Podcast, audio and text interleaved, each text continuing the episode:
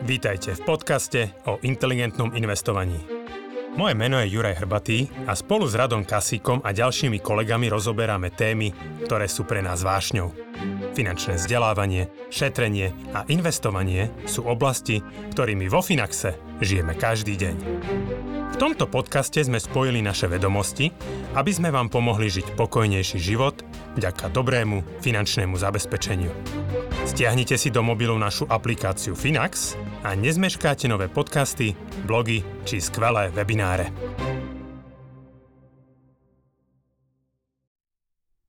Zdraví, milí inteligentní investori, vítam vás pri Finax Mudrovačke. Moje meno je Jaroslav Kasík, so mnou sú tu Jan Ursa a Antonka. Ahojte páni. Ahojte. Zdravím. Dnes si trošku oddychneme od finančných trhov a vrátime sa k Janovej obľúbenej téme politike. a ja by som sa chcel teda popýtať alebo trošku pobaviť o francúzských protestoch, čiže o nejakých chystaných reformách.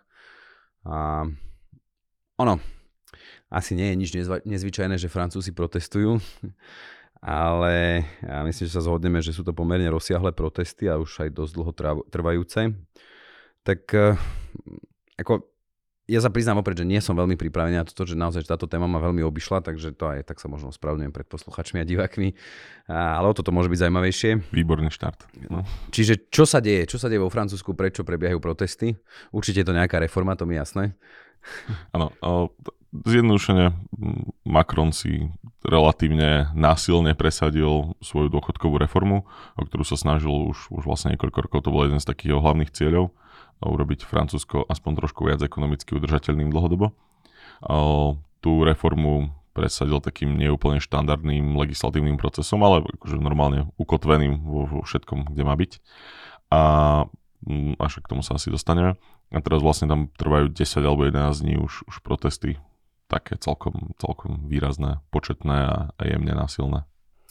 Dobre, čiže hovoríme dôchodková reforma, akože ja si myslím, že to tiež sa spája s francúzskom ako šampanské a iné veci a nejaké síry. Je tá reforma naozaj taká zásadná, že čo, čo obsahuje?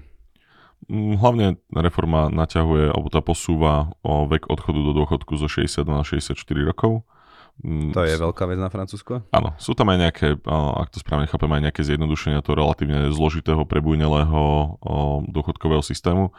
Francúzi majú strašne veľa kategórií, podľa ktorých kto kedy ako odchádza do dôchodku, štátny úradník, železničiar, niekto v súkromnej sfére, ale je to, je to ako taký, taká dobrá, dobrá byrokracia francúzska. A, ale teda to, to headlineové je ten posun o veku odchodu do dôchodku zo 60 na 64. Dobre, je to, je tá situácia vo Francúzsku taká akutná, akože z pohľadu verejných financií alebo ekonomiky, že je to už proste sú v štádiu, kedy sa ten dôchodkový systém stáva neudržateľný? Keď sa pozrieme na čísla, tak to nie je, že sa stáva neudržateľný, že dnes, zajtra, ale že ak nič nezmenia, tak je to, pomôžem si veľmi technickým termínom, čistý prúser. To nie je moc technicky. Čiže čo je, je akože veľmi, oni v podstate fungujú hlavne na nejakom priebežnom systéme, stále taká tá obdoba prvého piliera, či tak ako je to na Slovensku a je proste brutálne deficitný ten systém, alebo ako to je? Ten systém je akože v prvom rade veľmi štedrý, že keď si predstavíš francúzského dôchodcu, tak akože nepríde ti úplne na mysel nejaké hľadovanie, že skôr sa bavíme nejakom akože nadpriemerne, nadštandardne vysokej miere kompenzácie akože na, na penzii. Keď sa pozrieme na a čistú náhradu, čiže koľko vlastne ti dôchodok nahrádza toho príjmu, a, ktorý si mal v tom aktívnom veku, tak Francúzsko je akože skoro svetová výnimka, že naozaj sa pohybujú na tej vrchnej škále miery náhrady, čiže niekde okolo 70-75% príjmu.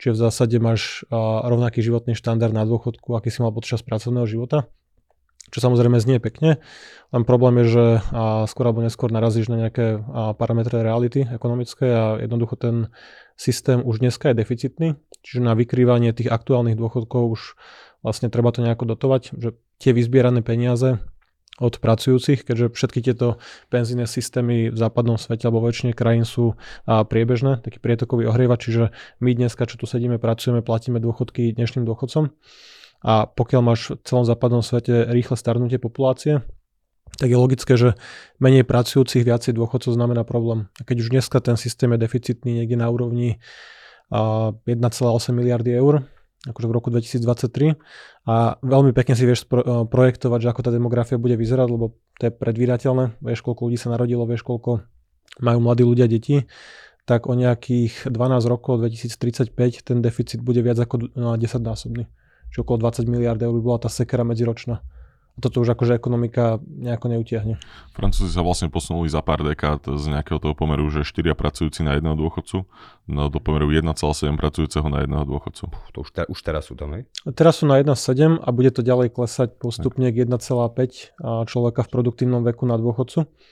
Ale akože toto nie je zase tak výnimočné, že ano, ano, väčšina tých dôchodkových systémov v tej podobe, aké existujú, bola nastavená akože po druhej svetovej vojne v Európe a vtedy akože bolo možné poskytovať takúto mieru náhrady, mohlo to byť také štedré, lebo rodiny mali 3-4 deti, bolo proste veľký populačný boom a vychádzalo to. Hej. Čo je ale celkom akože zaujímavé je, že a, pôvodné nastavenie francúzského dôchodkového systému počítalo s odchodom na dôchodok v 65-ke. A to sa bavíme o nejakých 50 60 rokoch, mm-hmm. kedy to vlastne nastavili. Potom to socialisti znížili zo 65 skokov na 60. A Nikola Sarkozy v 2010 to zvýšil na 62 a teraz sa dostávame na 64. Čiže to nie je nejaká akože revolúcia, nie je to, že by sa proste dlhodobo naťahovali akože a, a rastlo by to. Samozrejme musíme počítať, že sa priemerný vek dožitia zvýšil o možno 80-12 rokov, že dneska priemerné dožitie vo Francúzsku okolo 82 rokov, bezplatné zdravotníctvo, bezplatné školstvo a tie peniaze už v systéme na to nie sú. Jasne. No, to, ako sa socialista Mitterrand? Mitterrand, François Mitterrand, myslím. V 80 rokoch populista, takto stiaľ to zo 65 na 60 a s tým problémom sa borí chudák Macron ešte dnes. Dobre, a treba takéto zvýšenie o dva roky od odchodu do dôchodku, akože reálne koľko času im kúpiš, do akej miery to dokáže nejaký spôsob zachrániť. Pokiaľ akože neviem, že či tá reforma obsahuje nejaké ďalšie veci, akože ja si predpokladám, že nie je nejakou súčasťou treba, že zníženie odvodov alebo daní. To asi nie, nie, nie. to nie.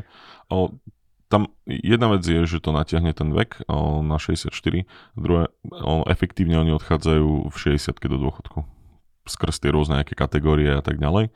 Takže tým, že aj toto by sa malo zjednodušiť, tak mm, vie to ako keby možno kúpiť trochu viac odpracovaných rokov v konečnom dôsledku ako len, len tie dva. Ale ono, o, takže teraz nemám nejaké, nejaké výpočty rovno, ale často aj to posunutie o rok, dva, tri má relatívne veľký dopad na, na celé tieto dôchodkové systémy. Že ono to znie, že to si kúpili len trošku času, ale hej, to, nie je len o tom, že dva roky viac ja pracujem, to je o tom, že dva roky kratšie poberám dôchodok a ja, že v konečnom dôsledku vie to celkom akože, nehovorím, že zachraňovať, ale relatívne výrazne oddeľovať problémy týchto systémov. A čo je pre mňa ešte dôležitejšie je, že mm, ak teraz sa to Macronovi podarí a prejde, že oni potrebujú akoby stále zmenšovať to tabu, že to je neotvoriteľná téma. Že áno, Sarkozy mu sa to, sa to trochu podarilo a tak ten sa asi ani neašpiroval na nejakú popularitu, by som povedal. A Macron možno je v tomto ešte, ešte horší z istých pohľadov. Mm, potrebujú si pre nastaviť to, že otvárať tému dôchodkov a dôchodkovej reformy je štandardná vec, ktorá nás v ďalších rokoch bude čakať ďalej a že nie je možno úplne ideálny nápad spáliť Paríž každý krát, keď niekto povie, že budeš robiť rok dlhšie. A čiže aké sú rozsiahle tie protesty? Akože nie sú to, ako sa volí, žlté vesty. 2018, no. Ale, ale už ako... Čo to znamená, že akože nehorí Paríž, hej? A, trochu odpadky horia, ale nie je to také strašné, ako sa možno zdá. Hej, hej. Niekde okolo milióna protestujúcich, tak. akože to je taký štandard. Ale že nie sú také nejaké násilné a... Ako kade čo už horelo a, a tak a už podľa mňa tam zase tie, tými gumenými projektilmi ich tam celkom o, ukropia. Upokojili. ale ako neprerastá to zatiaľ do, do úplného extrému. Ale skôr je fascinujúce, ako dlho to trvá. Čiže koľko to už trvá? 10-11 dní, alebo tak nejak. Akože tie protesty protesty sú viac menej od januára a on to, akože, on to eskaluje s tým, ako tak. Macron proste na základe tej politickej reality proste sa rozhodol pretlačiť to a cez nejaký akože ústavný článok 49 a obísť tú dolnú a, komoru parlamentu. A samozrejme všetci populisti vpravo vľavo na tých okrajoch proste teraz kričia, že ľudia nechcú robiť dlhšie. Akože ľudia nechcú Jasne, robiť dlhšie, to je akože normálne, ale reformy treba niekedy presadzovať aj napriek tomu. A ešte k tomu veku. Ale klasicky akože cez parlament by to ne, nemalo šance prejsť? Či aká je vyzeralo, že, áno, vyzeralo, že to neprejde. A ak správne viem, tak ten článok to funguje tak, že... To je niečo to... podobné ako v Amerike tie Exe- Donald Trump, tie executive executive orders. orders. Nie úplne, lebo toto uh, zároveň spúšťa hlasovanie o nedôvere. do hornej. 24 hodín. Nejak a, a tým pádom ako keby vie pri tom padnúť vláda. Čo zase, ono by, ako nie je ideálne, keď vo Francúzsku padne vláda, ale zároveň to nie je také devastačné. Macron by bol stále prezident, To som sa chcel spýtať. ale ako museli by vymeniť o, no, vládu. A, ale aj tam vlastne to hlasovanie prežil. Prežila tá jeho vláda. O Čiže ono to je hlasov. už schválené, hej? Áno, to je Áno. schválené. Ono A že ešte, tých, tých 10-11 dní, alebo koľko čo hovorím, tak to je podľa mňa už od schválenia, tie akože väčšie protesty. Alebo ako dlho je to schválené.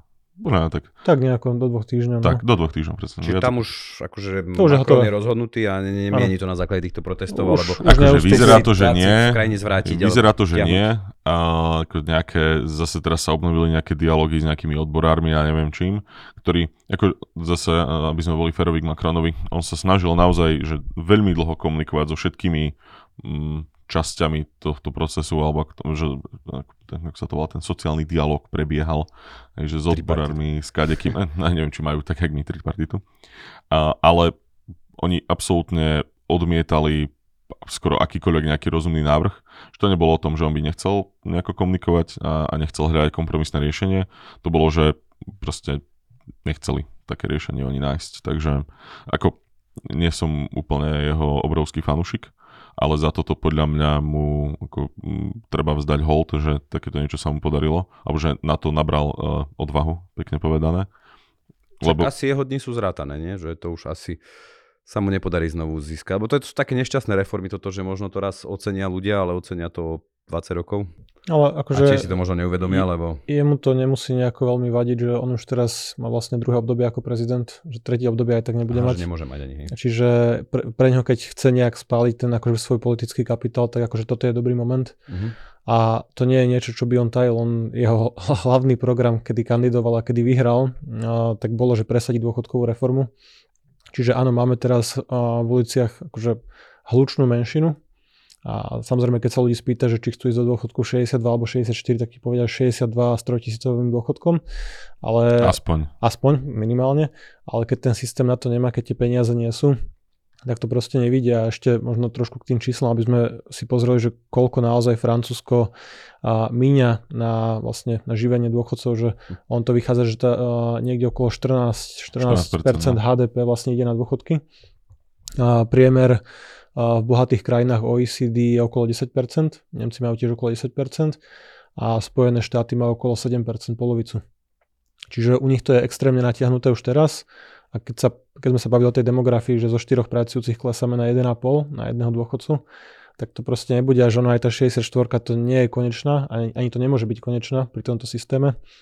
A viaceré krajiny už dneska majú akože ten priemerný vek na úrovni tak 65-68 a v Česku sa teraz debatuje penzína reforma, že tiež by sa to natiahlo zo 65 na 68 a Veľká Británia, Čo, Taliani Taliani. to majú na 70 naplánované, že to Čiže naplňa sa tie prognozy dezolátov, že budú pracovať do smrti.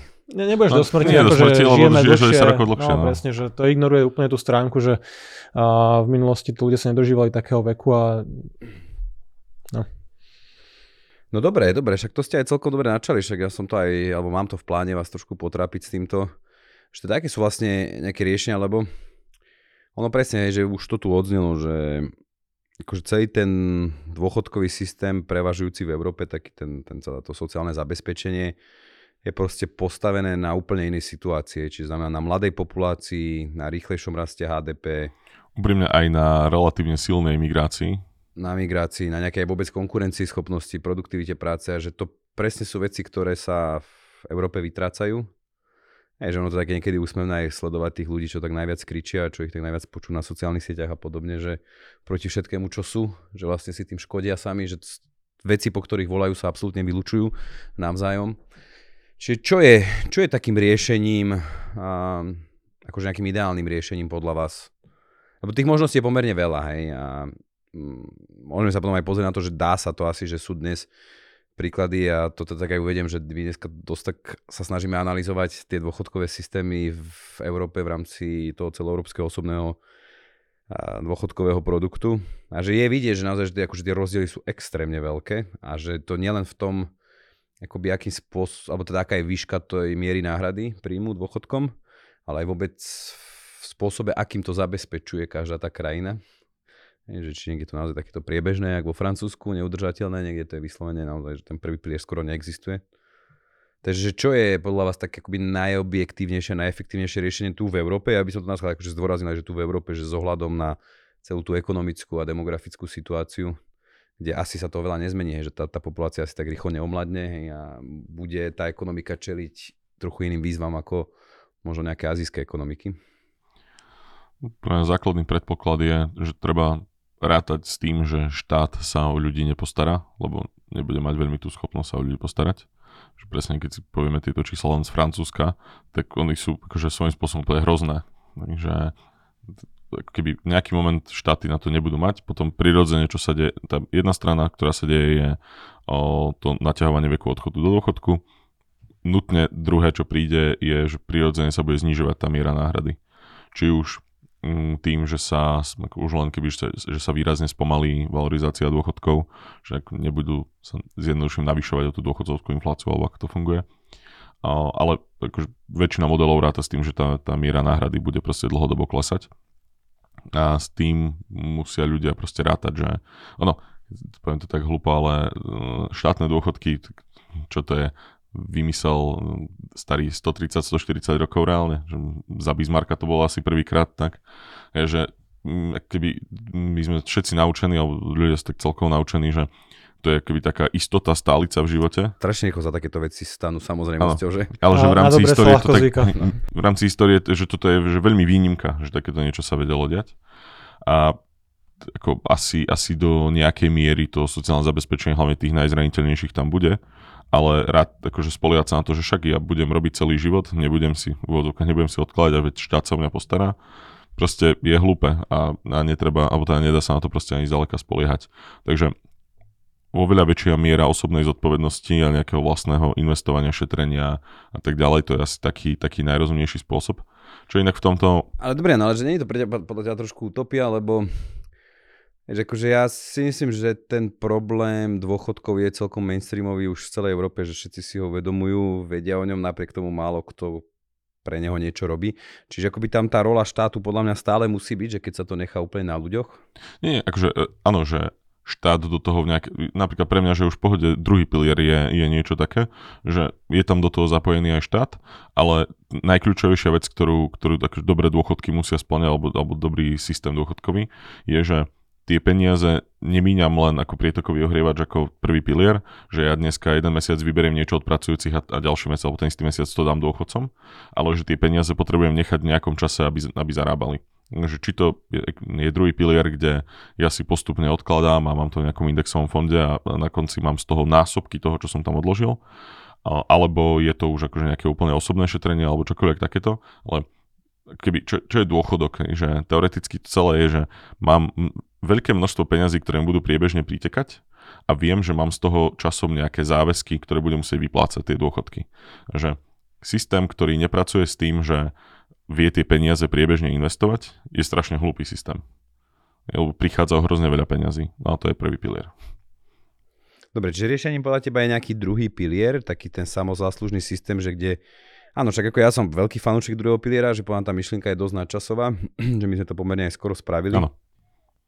Ale akože tam je stále proste problém jeden, ten, že preklenúť ten výpadok príjmov tej štátnej pokladnice na určitý čas.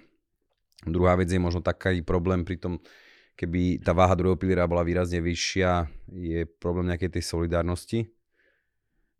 že automaticky že, ním rozširuješ skôr, hej, byť tie nožnice, že tí, čo zarábali viac počas života, budú zarábať, teda budú mať aj vyššie dôchodky. Akože v princípe na to nemusí byť nič zlé, len potom môže byť problém naozaj s tými nízkopríjmovými, že preto hovorím, že ja tam rátam s tým, že časom štát nastaví asi niekde výrazne nižšie tú hranicu toho, kde, oh, to, to je taký nejaký môj predpoklad, že to si bude, budú vedieť ešte štáty dovoliť, že zachráňovať tých, ktorí by naozaj inak boli úplne že hladní. A teraz skôr sa bavíme možno v dekádach, že nebavíme sa o tom, že keby že sa celý ten systém zmení, tak čo bude o mesiac.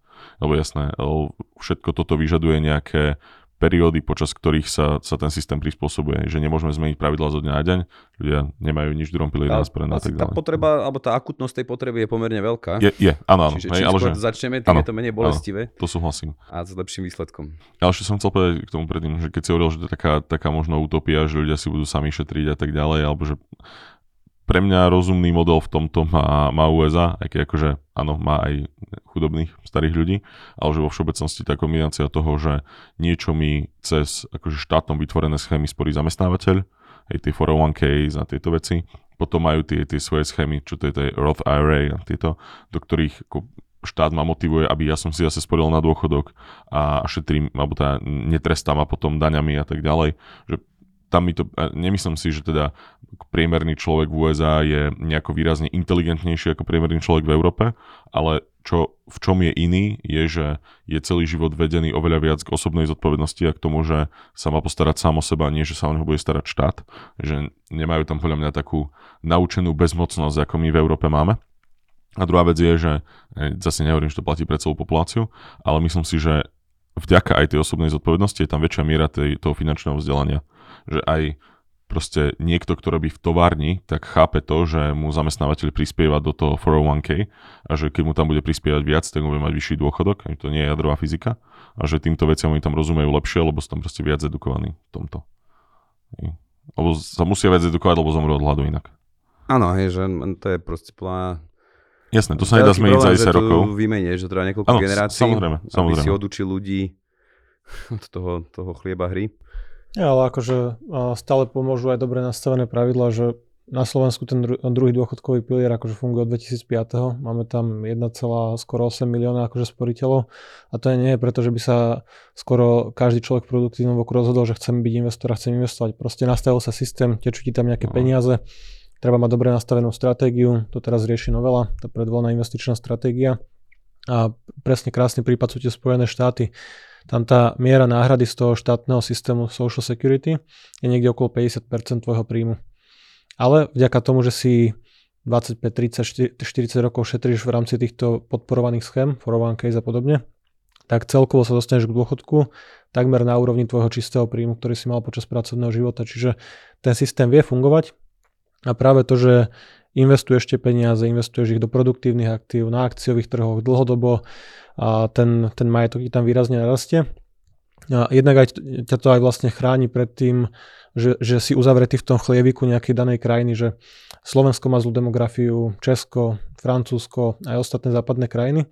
Ale keď si investor, to je jedno či americký alebo akýkoľvek, ty investuješ do celého sveta, ty sa podieláš na raste aj ostatných ekonomík, že nielen na tom, koľko peňazí vyberie tá vláda od tých aktuálnych pracujúcich a ako možno zvýši ešte daňové zaťaženie, ktoré je už akože extrémne vysoké v Európe, ale jednoducho ten zdroj rastu môže prísť zo zvyšku sveta a z toho máš ty tú vyššiu penziu. Čiže ono to je akože zdravá myšlienka, dobrý systém, len ho treba akože naplno využiť. To je veľmi pekný point. Čiže ste v tomto smere nejakí optimisti, že dostaneme sa tam? Lebo však presne to príklad Francúzska, že, že akože tá populácia, ja si myslím, že aj presne tie prieskumy asi, asi väčšina ľudí neschvaluje tú reformu, aj preto sa rozhodol ten Macron to schváliť alebo prijať spôsobom, ak, akým sa rozhodol. To je ako, ja... A že tu proste vidieť to, že že my žijeme v nejakej bubline, že ktorá si možno tento problém uvedomuje, ale že tá bublina je podľa mňa menšinová. Podľa to nie je až také zlé v tomto, lebo zase uh, Macrona schválili s tým, že, to, že schválili, zvolili ho s tým, že on hovoril, že toto ide urobiť do veľkej miery. Že zase to, že áno, veľa ľudí, nejaká, menšina ľudí, ale stále dosť veľa ľudí na absolútne čísla vyjde do ulic, až tak veľa neznamená. Zároveň až tak veľa neznamená ani to, že o, tí poslanci v tej, tej dolnej komore, alebo kde to nechceli schváliť, lebo proste populizmus je tu posledné dekády na brutálnom zostupe, nejaký akože strach pred vlastnými voličmi, aby ich zvolili znova a tak ďalej, že to je mm, ako prirodzená vec. A tam asi by som vedel ešte potom robiť nejaký taký argument, že aj kvôli tomu, ako sa posledné roky trošku viac eh, rozsypali tie veľké strany vo Francúzsku, že tá Macronová strana je v úvodzovkách úplne čerstvá, že hľadať tam tú podporu medzi teraz väčším počtom tých strán je, je zložitejšie, uh-huh. že keby boli viac ako, proste neviem, ako napríklad, že, že Veľká Británia, že majú fakt, že dve relevantné strany, tak aj takéto nepopulárne veci vtedy vedia jednoduchšie prechádzať. A ešte k tomu by som dodal, že Macron má podporu vlády tej hornej komory a jeho, jeho partneri alebo celkovo tá spoločnosť alebo tí politici sú nastavení, že oni ho kľudne nechajú spraviť tú zlú robotu, lebo vedia, že to je potrebné. Že áno, Marie Le Pen a ostatní akože extrémni lavičiari, pravičiari akože budú kričať, ale je tam konsenzus, že túto reformu treba spraviť a reformy sa robia aj akože v momente, keď sú nepopulárne, čiže a, ako sme si povedali, že Macron, OK, tak a, nebude kandidovať tretíkrát, lebo nemôže, a, minie na to ten svoj politický kapitál, skončí mu druhé volebné obdobie ako prezidentovi a proste OK, spravil dobrú prácu, ide sa ďalej, že nie je to také výnimočné. Tak. A ešte aj k tomu spôsobu vlastne, akým to pretlača, že objavili sa také správy, že to je proste nejak nahranie a tlačí to silovo a podobne, ale že tento článok 49 bol využitý niekde okolo 100 krát, nejakého 58. kedy to Charles de Gaulle zaviedol, presne aby sa dali rozseknúť tie problémy toho, že získať podporu medzi 500 plus poslancami je akože ťažké keď tam máme populistov, lebo tak populistov si volia ľudia po väčšine. A, čiže ono to slúži svojmu účelu a nie je to nejako, že a, a zneužívané, že by to proste dal nejaký akože executive order, že ten, ten americký systém je akože v tomto možno trošku akože viacej na hrane, ale akože tiež viac menej v poriadku. Korek, nejaký korektívny mechanizmus toho amerického systému je zase ten, že tie executive order sa potom veľmi ľahko rušia ďalším prezidentom. To pozdravujem Obamu, ktorému potom Trump zrušil skoro všetko, lebo Obama by sa to nechcelo ťahať cez kongres. No, ale ešte som chcel, hej, že bude celkom zaujímavé sledovať, čo toto urobí s Macronovou stranou do budúcna, že či to zabije celú stranu. A podľa mňa skôr nie.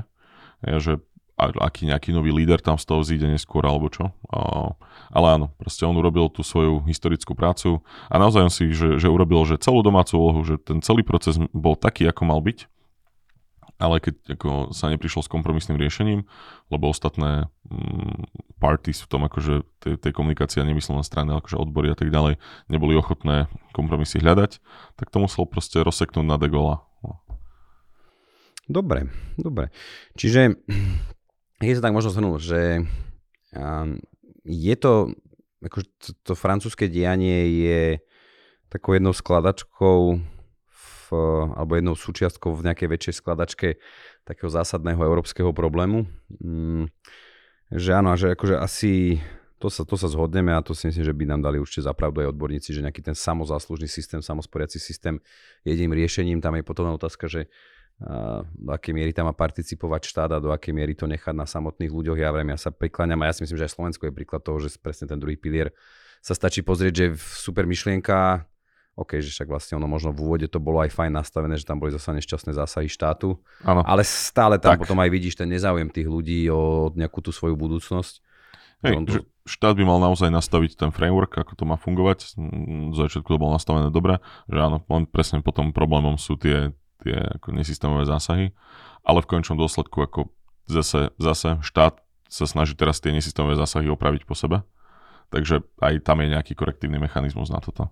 Ale stále najväčšie riziko zostáva politické. Akože pre druhý, tretí pilier a na Slovensku a Francúzsku, kdekoľvek, že a nedávno som si aktualizoval nejaké údaje do prezentácie k druhému pilieru a ten zákon sa menil od 2005.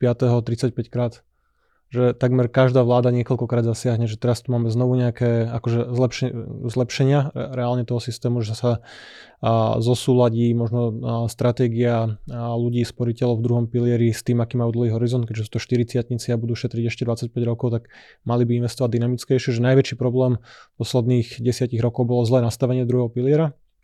To sa teraz vyrieši.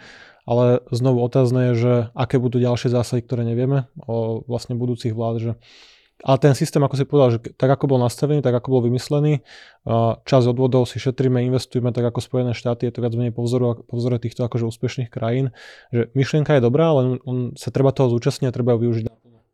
Hej, ja by som ešte možno podotkol to, že aby to ľudia hneď, alebo posluchači nemysleli, že to automaticky znamená, že budú mať nejaký ten švajčiarsky dôchodok no. a, že, a že, že to im udrží tú, tú, tú mzdu z toho aktívneho života. Ja to skôr napríklad vnímam ten druhý pilier z toho pohľadu, že to proste zachraňuje tie verejné financie, že ich no, robí udržateľnými. Udrž, do, akože dobre využitý druhý pilier dostane to dôchodok na dnešnú úroveň, tak, tak dnešní dôchodcovia. Že to, je, to, je, to je najlepšie, čo pre teba môže spraviť. Že keď sa pozrieme na odhady odborníkov, a ľudí z oranžovej obálky, ministerstva a podobne, tak tá miera náhrady pre dnešných 30 nás dvoch, aj teba, alebo ľudí okolo 30 rokov povedzme, a postupne bude klesať niekde k 32%, pokiaľ by si nebol v druhom pilieri. Uh-huh. Čiže keby bola, neviem, proste mzda tisícka, tak akože počítaj neviem, 320 eur, akože úplná bieda. Dobre nastavený druhý pilier, indexové fondy alebo tá predvolená investičná stratégia.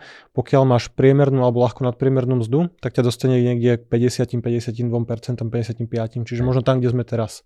Ale že ty to končí, že, že stále tam bude nejaký pokles životnej úrovne, akože na dôchodku, čo je prirodzené, lebo už akože nepracuješ a máš nejaké nižšie náklady a povedzme si pravdu, máš bezplatné zdravotníctvo, čo Američania teda nemajú, alebo nejaké iné krajiny Čiže stále to je akože pomerne štedré, ale pokiaľ nechceš mať ten prepad životnej úrovne na dôchodku taký výrazný, tak aj nad rámec prvého, druhého, tretieho piliera proste potrebuješ nejako investovať, potrebuješ si dofinancovať tých zvyšných možno 20-30%. Tak, čiže ja toto trošku ešte aj tak rozmením nadrobne, lebo to dobré veci odznie, lebo som sa bal, že predtým, ak ste hovorili o tých zásahoch štátu, že aby to zase niektorí posluchači nezobrali, že ich odhovárame od druhého piliera, že je nie, nie, nie, to určite nie. Treba si uvedomiť, že nič to zase človeka nestojí navyše, teda vôbec nič. Čiže bola by hlúposť to nevyužiť a len teda dúfať a mať, držať si palce, že teda tie naše budúce vlády a voliť. ho obidu. Áno, ano. voliť správne. Čiže to je, to je také más nevyhnutné, ale áno, čiže potom to odporúčanie vaše jednoznačne, pokiaľ chcem ten životný štandard si udržať, lebo presne, keď to rozmeň nádrobné, že dnes zarábam, ja neviem, 1500 eur hrubom, že dostane možno niečo cez 1000, cez 1000 eur, tak pre mňa to znamená, že zrazu sa musím uskromniť s nejakými možno 700 eurami. A to je, akože ja to často ľuďom dávam, že teraz nech si vezmu, že teraz zarába 1000 eur, dostane a zrazu, že zo dňa na deň má 500 eur, čiže čo, čo škrtám, kde? Pokiaľ som teda tú celú tisícku minul, tak musím škrtať polovicu svojich výdavkov, že čo to bude, že kde to, kde to škrtám, aby to bolo také, lebo veľa ľudí stále, mám pocit, že tak dúfa, čaká, že niečo sa do toho môjho dôchodku vyrieši.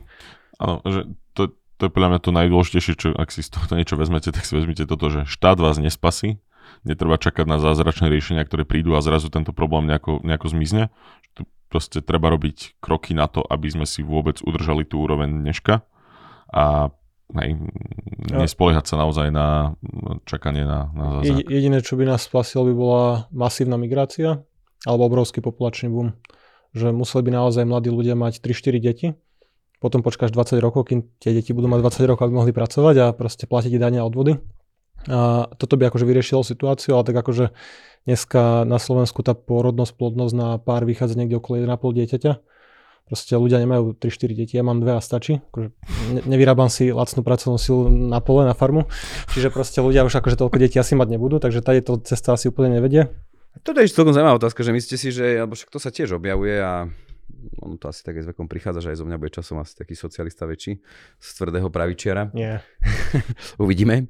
Že je možnosť štátu, bo to sa tak objavujú za však, možno to už trošku teraz tak vymizlo, ale kedy si boli také tie iniciatívy zavádzať nejaké rodinné politiky, a to nemyslel na Slovensku, ale všade. Napríklad že... No, v Maďarsku, v Poľsku to vo veľkom bolo zavedené a nepomohlo to prakticky ničomu. Uh, Poliaci majú ešte rýchlejšie starnutie populácie ako my, čiže Akože motivovalo by ťa mať 3-4 deti, keď ti dám akože 150-200 eur nejaký prídavok. No, ja že... netvrdím, že to musí byť takto, ale že či je vôbec nejaká iná možnosť ako...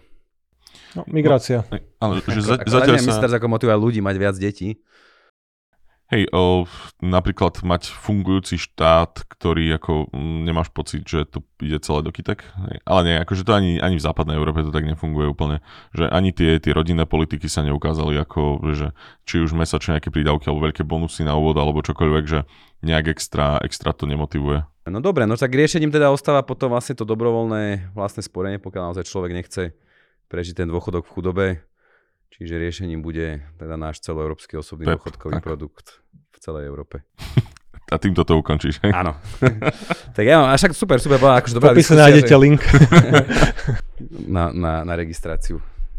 Tak tiež by sme potrebovali na Slovensku, no, aby to trošku štát viac motivoval, alebo aby štát viac motivoval ľudí e, niečo takéto riešiť. A však je to v podstate, hej, akože to, čo ste, to, čo ste spomínali, alebo to, čo ty myslíte, áno, že bude vlastne sporenie úplne, že vyslovene vlastné, vo vlastnej režii alebo potom sú presne tieto tretie piliere. Že tretí pilier je vlastne všetko, čo je dobrovoľné, akurát je to nejakým spôsobom upravené štátom a motivované štátom. Takže to je riešenie vášho budúceho dôchodku. Ďakujem pani, ďakujem za vaše odpovede, ďakujem za vašu pozornosť. Teším sa opäť do skorého videnia a počutia. Do počutia.